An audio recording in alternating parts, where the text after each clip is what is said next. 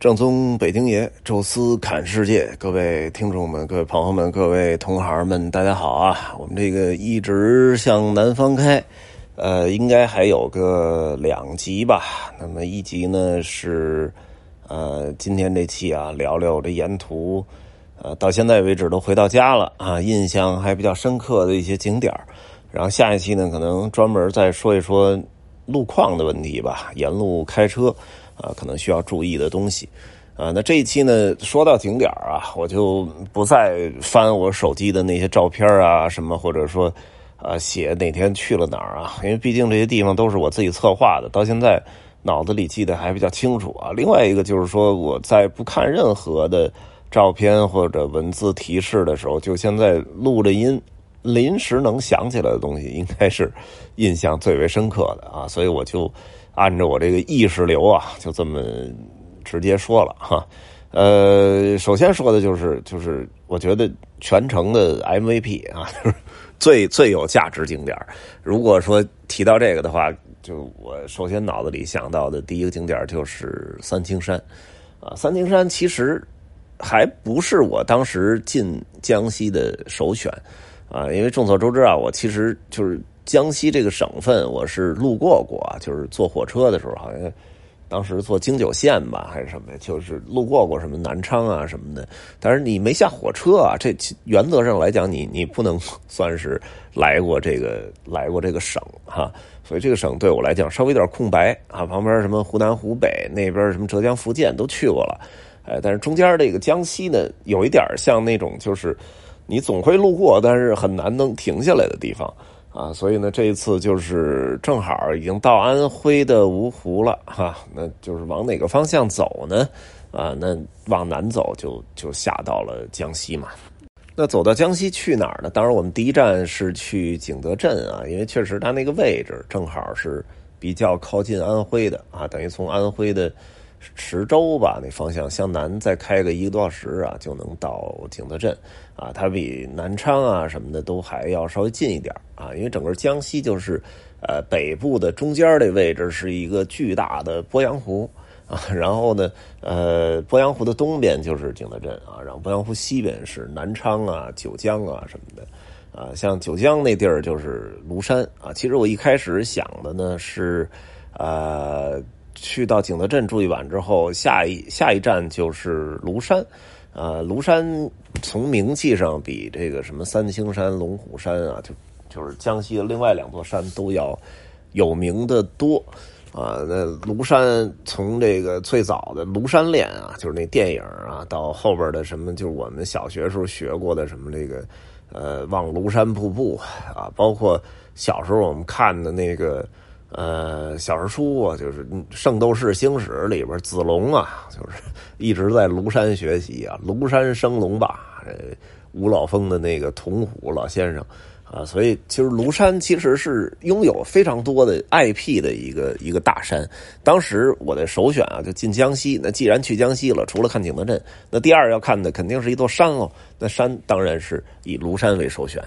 我仔细研究了一下庐山啊，庐山其实是由两部分组成的啊，一部分就是比较值得看的是它那那堆别墅群哈，就是咱们从那个最早的一百多年前就开始在这儿兴建各种别墅啊，就有的外国商会啊，也有那种就是呃什么富商啊，包括一些领导人啊什么的哈，然后包括民国时期，包括新中国的时候，庐山出现了一大批的各个时代的不同风格那种别墅。啊，那个别墅其实也是庐山被评为世界文化遗产的一个重要依据吧，而且就是，呃，著名的很多次的这个这个事件也是发生在庐山，啊，所以那地儿我觉得不能不容错过吧。然后另外一个地儿其实是庐山的那个什么三叠泉啊，那块就是什么。望庐山瀑布啊，包括那个就是庐山升龙霸 所在那地儿啊，就是说这俩地儿呢又不在一个方向啊，完全是两个不同的方向啊。如果你你想看，尤其是带小孩的话，那你对不起，您得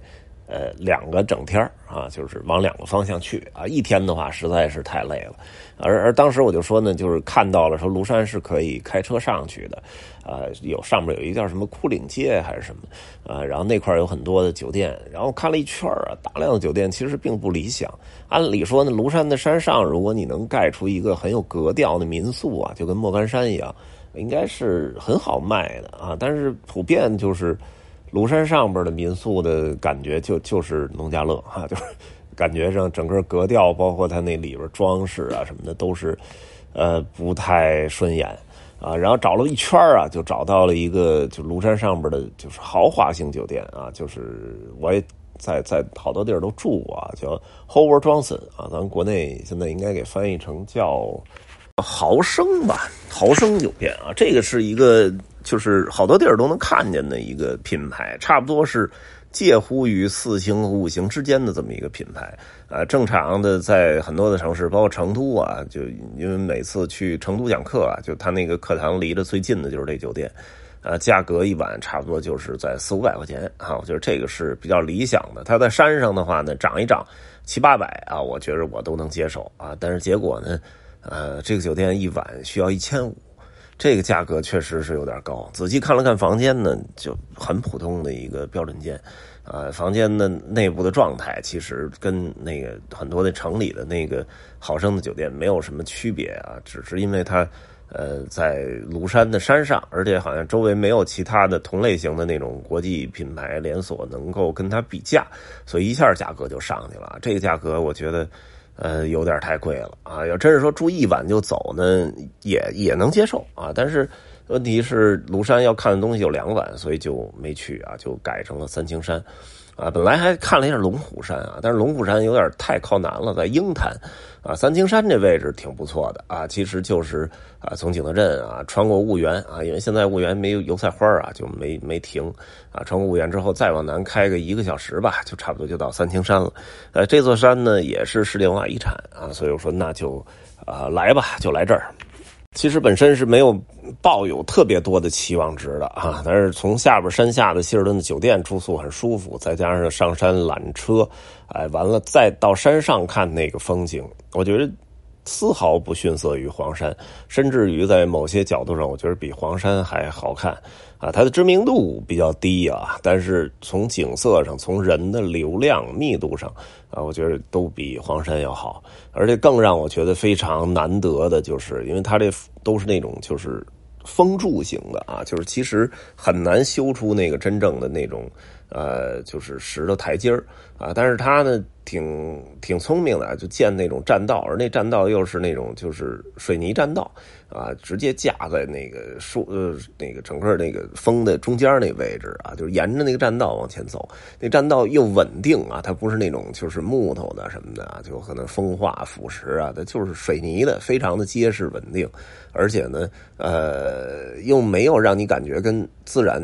不融合，因为它整个建的外表都是那种树的那种颜色和造型，啊，整个走起来就感觉融入自然山水又。一点都不唐突，而且这种栈道呢，它就不是台阶了，就变成那种坡度缓坡。要往上走的时候，就缓缓的向上；要往下的时候，缓缓向下。啊，这样的话，其实无论大人小孩啊，在爬起山来都会特别享受啊。所以你在走在栈道的时候看这个山景的时候，就感觉特别从容和舒适啊，就没有像我也爬过像那个泰山啊，像什么峨眉啊，那那真是累，那一个台阶跟一台阶那一一直就是低头在爬。啊，就很难得能抬起头来，踏踏实实的享受一下那个山山山中的风景。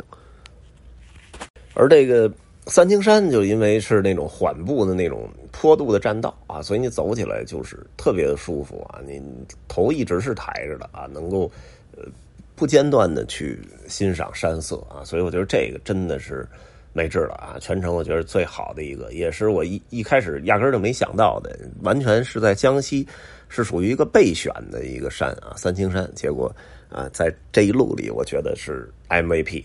另外一个 MVP 给的是苏州博物馆啊，这个确实是很牛很牛。呃，我一直觉得就是中国的传统的东西跟现代其实并不是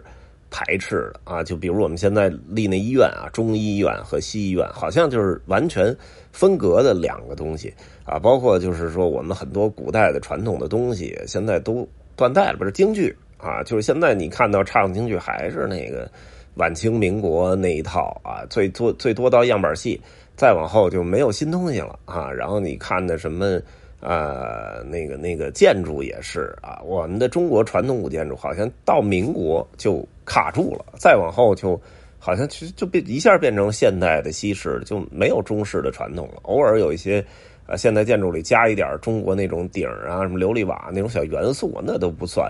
啊，那就是传统的中式建筑就没了啊。其实我觉得。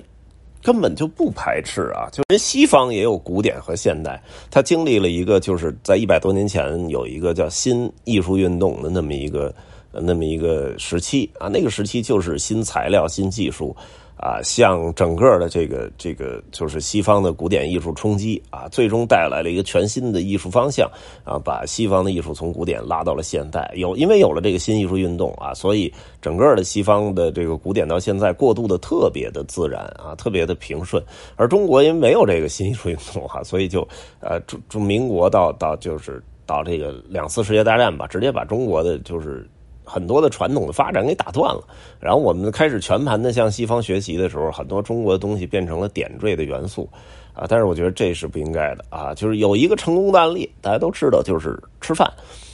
我们做菜其实就是一直延续到现在，中中国传统东西一点都没丢，而且我随时随时在更新，可能这跟中国人好吃有关系啊，但是实际上。呃，道理是一样的啊！你你宫保鸡丁这是晚清时候发明的；东坡肉这是宋朝时候发明的，啊，就是从唐宋时期有了这个锅开始，一路就是创各种创新，不同的年代、不同的朝代都有它全新的东西，包括到现在最近几年，啊，今天冒出一麻辣香锅，明儿冒出一什么冒菜，后出来一个什么。呃，什么新的烤肉，什么就就是你你总能吃到新鲜的东西，新鲜的吃法，这就是创新嘛。这种创新就是基于整个中国传统的烹饪技术啊，不断的在在在在开拓，不断的在创新，怎么玩怎么吃啊，所以就把中国这个饮食文化一直。就向前推，而且也不拒绝，就是西方的那种，就是烹饪的设备，这照样可以拿来为我们所用，然后我们发明出一些新的什么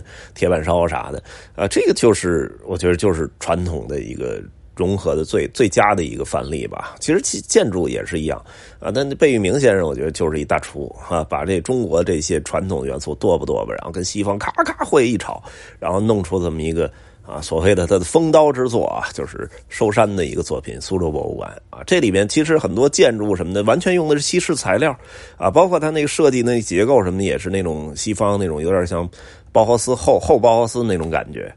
但是这并不影响那中式那种纯粹的中式审美，走进去。啊，它跟拙政园是连着的，但是走进去，你好像就进入了一个中国的古典的园林，尤其是那种苏州的园林啊，而且就是园林里什么障景、透景、什么借景、意景这些园林造园手法在这里全都展示出来了啊，所以我觉得这个真的是没得说啊，这这这个博物馆，我觉得里边展示放了一些什么展品，这都在其次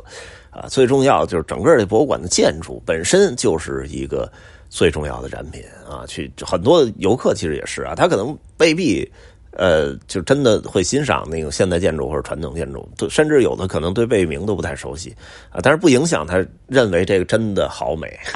所以我我在那个抖音里还做了一期，就是呃苏州博物馆，我就说，如果你看那个中国博物馆馆藏之丰富啊，覆盖地地域之广，那国博毫无疑问哈，那如果说你这个。呃，想看博物馆的建筑本身的美感，那苏州博物馆，我觉得这是就是全国都拿得出手的哈。虽然它不连省级博物馆都不算，但是从建筑上来讲，我觉得是国内在最前边的。当然，还有一些是让我觉得相对比较意外惊喜的啊，比如说像华谊兄弟的电影世界我一开始就就没拿它太当回事儿，我觉得这地儿能有多好啊？就是集结号这。呃，非诚勿扰，然后狄仁杰，还有这个太极这四部电影啊，那做出这么一个电影城来，那就我觉得应该也那么回事儿吧。结果发现里边不但人气非常旺啊，就是里边整个那些游乐设施设计的非常合理啊，然后又又就是整体的这个这个参与度还挺高，再加上这些电影我们又本身很熟悉啊，所以玩起来就让我觉得很意外的是不错啊，我觉得。从从体验度上来讲啊，就比那个方特那东方神话还要好，呃，就是非常非常的接近，就是西方的那种，就是什么环球影城啊，或者是华纳兄弟电影世界这样。所以我觉得这算是中国啊，用自己的电影啊，用自己的这个电影公司自己的电影的 IP 做出来的最好的一个一个主题乐园吧。还有一个呢，是我觉得不错的，就是那个南京的大报恩寺啊，这个大家也听我在音频里也讲了，然后视频的那种短视频的抖音里边也介绍了哈。摩登佛寺啊，这个确实是我觉得很有典范艺艺术艺术的啊，就是同样是发现了佛舍利啊，然后同样是一个著名的古老的寺院，呃，这个大报恩寺和法门寺都是全新的在。古代建筑遗址上的一次重建，但是他们所展示出来的内涵、呃意境、品味，都是我觉得有有非常巨大的差距啊。那这个是给我以巨大的一个震撼啊。就是一开始我觉得可能没啥，呃，因为毕竟佛手里发现地嘛，还是去一趟。之前来南京也没去过啊。结果呢，就是真正走到这儿的时候，发现。非常意外啊，非常的好看啊，所以这也是我觉得就是出乎我意料的好吧，啊，当然比我预期要低的一些景点也有啊，但这儿就不多说了，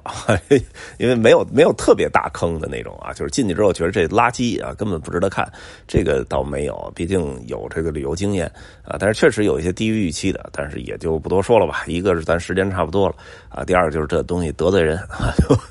就不提了啊！当然有有什么想聊的，当然欢迎大家在下面音频下面直接留言啊！当然也欢迎大家加入我们的听众群，呃，加微信啊，宙宙斯的微信号，这六字的汉语拼音全拼啊，然后呢，加入我之后呢，我邀请您入群。当然也欢迎大家关注我的抖音号，还有大众点评，还有新浪微博、头条，这些都是搜索“宙斯看世界”啊，就可以找到我啊。那这一期呢，就说到这儿啊，咱们下期再见。